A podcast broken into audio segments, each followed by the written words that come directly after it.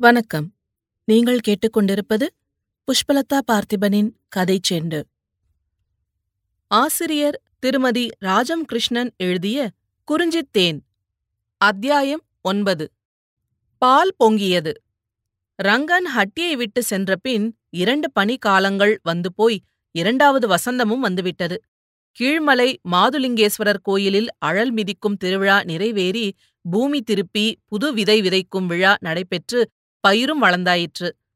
காய்ச்சலில் கிடந்து புது ரத்தம் ஊறும் உடல் போல வறண்ட மரங்களிலெல்லாம் புதுத்தளிர்கள் தோன்றின. காய்ந்து கிடந்த புல்தரையெல்லாம் திரைக்கடலோடி திரும்பும் தந்தையை வரவேற்க துள்ளி வரும் இளம் குழந்தை போல் தளிர்த்து சிரித்தது. இத்தனை நாட்களாக எங்கிருந்தனவோ என்று விந்தையுறும் வண்ணம் சின்னஞ்சிறு வண்ண மலர்கள் புல்லிடுக்குகளில் எட்டிப் பார்த்து அடக்கமான பெண் குழந்தைகளைப் போல இளம் வெயில் கல்லமில்லா நகை புரிந்தன.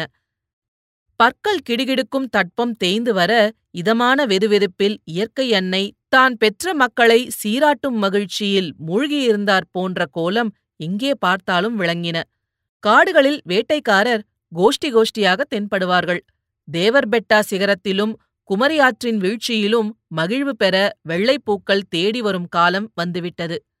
ஊரெல்லாம் இன்பம் கொண்டு வரும் வசந்த காலம். சென்ற இரண்டு ஆண்டுகளாக ஜோகியின் வீட்டில் இன்பத்தை கொண்டு வரவில்லையே அந்த வீட்டில் எத்தனை மாறுதல்கள் நிகழ்ந்துவிட்டன. அதிகாலையில் புள்ளினங்களின் இன்னொலியும் கோழிகளின் கூவலும் கேட்கும் முன்னே ஜோகியின் உறக்கம் அன்று கலைந்துவிட்டது. கூரையை அண்ணாந்து பார்த்த வண்ணமே படுத்திருந்தான். மேலே மூங்கிலாலான பரன் அந்த பரனில் வீட்டுக்கு வேண்டிய தானியங்கள் கிழங்குகள் முதலிய பண்டங்களை சேமித்து வைத்திருப்பார்கள். அவனுடைய தந்தையின் உடல் உழைப்பாலும் தாயின் ஒத்துழைப்பாலும் தானியங்களும் குறையாமல் எப்போதும் அந்த வீட்டில் நிறைந்திருக்கும். ஜோகியின் சிறு உள்ளத்தில் இதுவரை கவலை குடியிருந்ததே இல்லை. ரங்கனின் வீட்டைப் போன்றதன்று நம் வீடு. எத்தனை பேர் எப்போது வந்தாலும் சோறும் களியும் கொடுக்க தானியங்கள் உண்டு என்பது அவனுள் சிறு பருவத்திலேயே ஊன்றிய நம்பிக்கையும் பெருமையுமாக இருந்தது. அந்த நம்பிக்கை இப்போது ஆட்டம் கண்டுவிட்டது. ஒரு குறிஞ்சிக்குரிய ஆண்டுகள் முழுவதும் கடந்திராத பருவத்தினான அவனுடைய உள்ளத்தில் குடும்பத்தைப் பற்றிய பொறுப்பும் கவலையும் தாமாக புகுந்துவிட்டன. அண்ணாந்த பரணியே பார்த்து கொண்டிருந்தவன் அருகில் கம்பளியை இழுத்து மூடிக்கொண்டு உறங்கும் தந்தையை பார்த்தான். அவனுடைய தந்தை லிங்கையா இந்நேரம் வரையிலும் தூங்குவாரா? அதற்குள் எழுந்து காலை பிரார்த்தனையுடன் மாடுகளை அவிழ்க்கப் போய்விடுவாரே. அந்த மச்சிலுள்ள தானியம் அடுத்த அறுவடை வரையிலும் போதுமானதாக இருக்கலாம். அதற்கு பின்? ஜோகியின் பெரிய தந்தை இப்போதேனும் வேலைக்கு செல்கிறானா? இல்லையே. மாறுதல்கள் நஷ்டங்கள் எல்லாம் பெரியப்பனின் வீட்டுக்குத்தான் வந்தன. அவர்கள் எருமையைத்தான் புலி கொண்டு போயிற்று. ரங்கன் இங்கோ ஓடிப்போனான். ஆனால் பெரிய தந்தை முன்போலவே உணவு கொள்கிறான் மாலையில் வீடு திரும்புகிறான் தள்ளாடிய வண்ணம். பெரியம்மை முன்போலவே சத்தம் போடுகிறாள் சாபமிடுகிறாள் மைத்துனன் வீட்டிலிருந்து தானியமும் பாலும் பெற்று போகிறாள். முன்போலவே ரங்கி அழும் குழந்தையை கையில் பிடித்துக்கொண்டு தன்னோடொத்த சிறுமிகளுடன் ஓடி விளையாடுகிறாள். அவர்கள் வீட்டில் ஒன்றுமே இல்லை. ஆனால் ஜோகியின் வீட்டில் மட்டும் என்ன வந்தது? அன்று ரங்கனை காணவில்லை என்று அறிந்ததும் ஜோகியின் தந்தை எப்படி அழுதான்? இரிய உடை ஈசா நான் தப்பு செய்தேன். நான் உன்னை ஏமாற்றப் பார்த்தேன். நீ என்னை ஏமாற்றி விட்டாயே. நான் பாவி நான் பாவி என்று முட்டிக்கொண்டல்லவா அழுதான்? ரங்கன் மறைந்ததற்கும் அவனுக்கும் என்ன சம்பந்தம்? அவன் அப்படி அழுதபோது ஹட்டியே கூடி அவனை தேற்றியது. கரியமல்லர் நான்கு கிராமங்களுக்கும் உடனே ஆள் அனுப்பினார். கோத்தை பக்கம் மாமன் வீடு அத்தை வீடு எங்குமே ரங்கனை காண கிடைக்கவில்லை. அப்படியானால் ரங்கன் எங்கே போயிருப்பான்? அவனுக்கு எப்படி துணிச்சல் வந்திருக்கும்? மணிக்கல்லட்டியிலிருந்து அன்றொரு நாள் வந்த பாருவின் தந்தை ஒத்தையில் கூட விசாரித்து பார்த்ததாகவும் காணவில்லை என்றும் தெரிவித்துவிட்டார் ஒருவேளை எருமையைக் கொன்ற புலியே ரங்கனையும் இழுத்துப் போயிருக்குமோ? புலி நிசமான புலியோ குறும்பர்களின் ஏவலோ? இரண்டு ஆண்டுகளாக குறும்பர்களுக்கு பெரியப்பன் பங்கில் மானியம் கொடுக்கப்படவில்லை. அதனால் அவர்கள் கோபம் கொண்டு தீங்கிழைக்கின்றனரோ? இப்படி நினைக்கையில் ஜோகியின் உடல் நடுங்கியது. இம்முறை பயிர் விளைவிக்க முடியாதபடி அவன் தந்தை நோயில் விழுந்துவிட்டானே. அதுவும் குறும்பர்களின் சூழ்ச்சியாக இருக்குமோ? சில நாட்களாகவே அவன் தந்தைக்கு ஒருவித காய்ச்சல் வருகிறது. அந்த காய்ச்சல் வரும்போது உடலை தூக்கி தூக்கி போட பற்கள் கிடுகிடுக்க குளிர் நடுங்குகிறது. அம்மை அமுக்கி பிடித்துக் கொள்வாள். எல்லா கம்பளிகளையும் போட்டு மூடுவார்கள். பின்னர் அருகில் உட்கார முடியாதபடி உடல் அனல் பறக்கும். கண்களை விழிக்காமல் அவன் பிதற்றுவான். என் ஐயனே நான் உன்னை ஏமாற்ற நினைத்தேன். பாவி பாவி! என்றெல்லாம் அலறுவான். அடரங்கா காப்பை எடுத்து எங்கேயடா ஒளித்து வைத்தாய்? காப்பை எடுத்த மாதிரி பட்டுப்பை பணத்தையும் நீதானே எடுத்திருக்கிறாய்? என்று அதட்டுவான். ஒவ்வொரு தடவை விழிகள் கொட்டையாக உருண்டுவிட எழுந்து ஓடுவான். ஒரு நாள் இந்த காய்ச்சல் அவனை அலைத்து அழைக்கும். மறுநாள் இரவே குளமாக வேர்த்து காய்ச்சல் விட்டுவிடும்.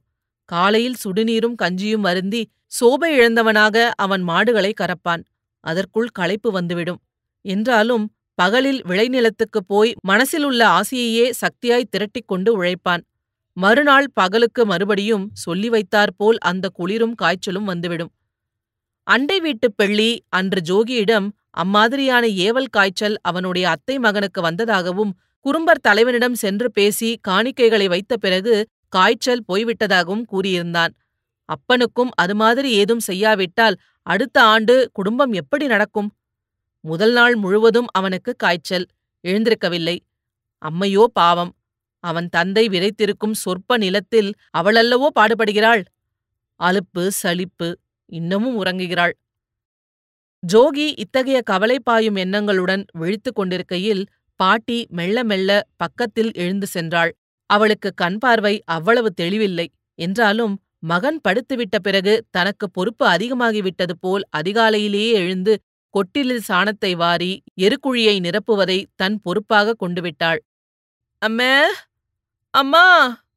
தந்தை ஈன சுரத்தில் முனகியது கேட்டு ஜோகி அருகில் சென்றான். சிறு விழிகளில் பரிதாபமும் கவலையும் தேங்க அப்பா! என்றான். பாட்டி எழுந்தாச்சா? சுடுநீர் தாகமாயிருக்கிறதே! என்று சைகை காட்டினான் லிங்கையா ஜோகி பாட்டியை அழைக்கவில்லை அம்மையையும் அழைக்கவில்லை. துள்ளி ஓடினான். சருகுகளையும் சுள்ளிகளையும் போட்டு அடுப்பில் தீ மூட்டினான். பானையிலிருந்து நீரெடுத்து பல்லாயை அடுப்பில் வைத்தான். அடுப்பு சுள்ளிகள் வெடித்த சத்தமும் புகையும் மாதியை எழுப்பிவிட்டன. மேல் முண்டையும் தலைவட்டையும் சரியாக்கிக் கொண்டு பரபரப்புடன் அடுப்படிக்கு வந்தாள். ஜோகி நீயா? அப்பா சுடுநீர் கேட்டாரம்மா. தாகமாக இருக்கிறதாம். என் கண்ணே என்று கூறிய அவள் மைந்தனின் முகத்தோடு தன் முகத்தை சேர்த்து கொண்டாள். எத்தனை இதம் எத்தனை ஆறுதல் எத்தனை மகிழ்ச்சி. ஜோகியின் கவலைகள் கண்களில் உருகி வந்தன. எத்தனை நாளைக்குமா அப்பாவுக்கு காய்ச்சல் அடிக்கும்?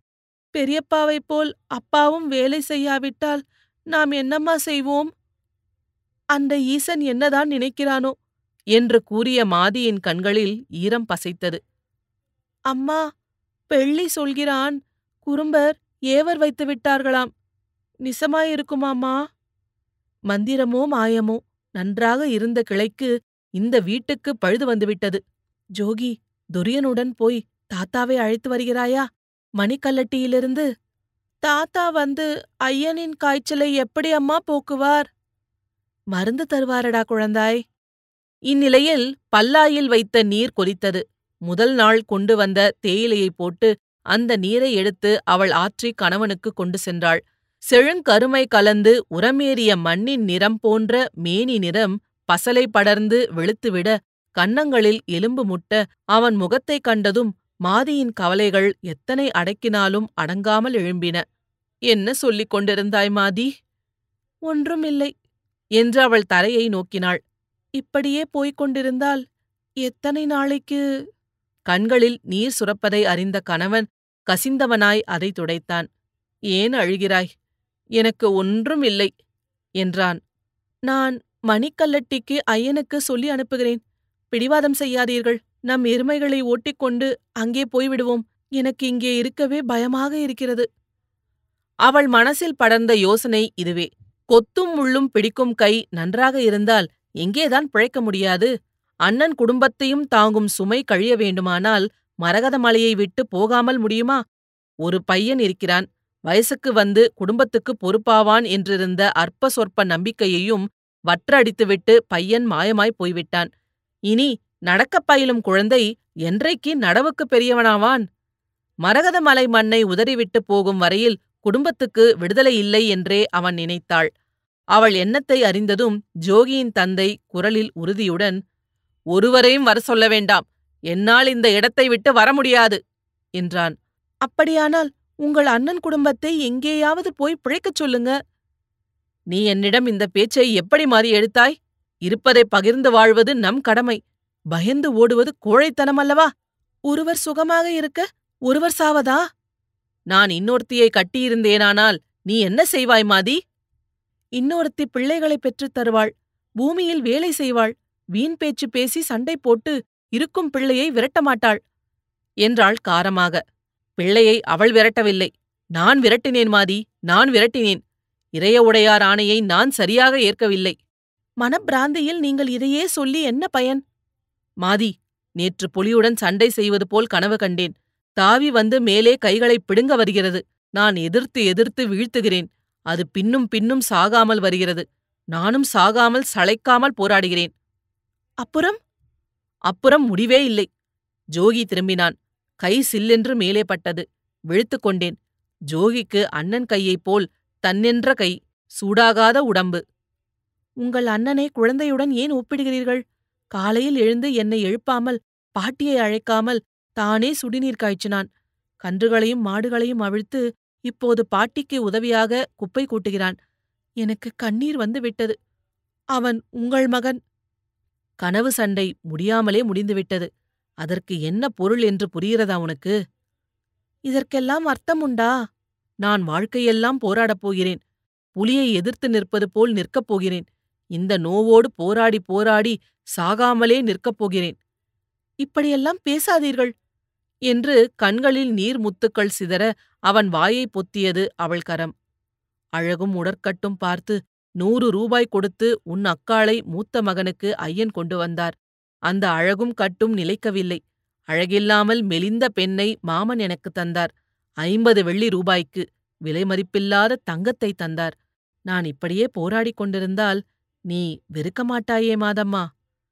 என் ஜோகியை விட்டு நான் போவேனா? இதெல்லாம் என்ன பேச்சு? நம் குழந்தையை இன்னொரு அம்மா வந்து பார்க்க நான் விட்டுப் போவேனா?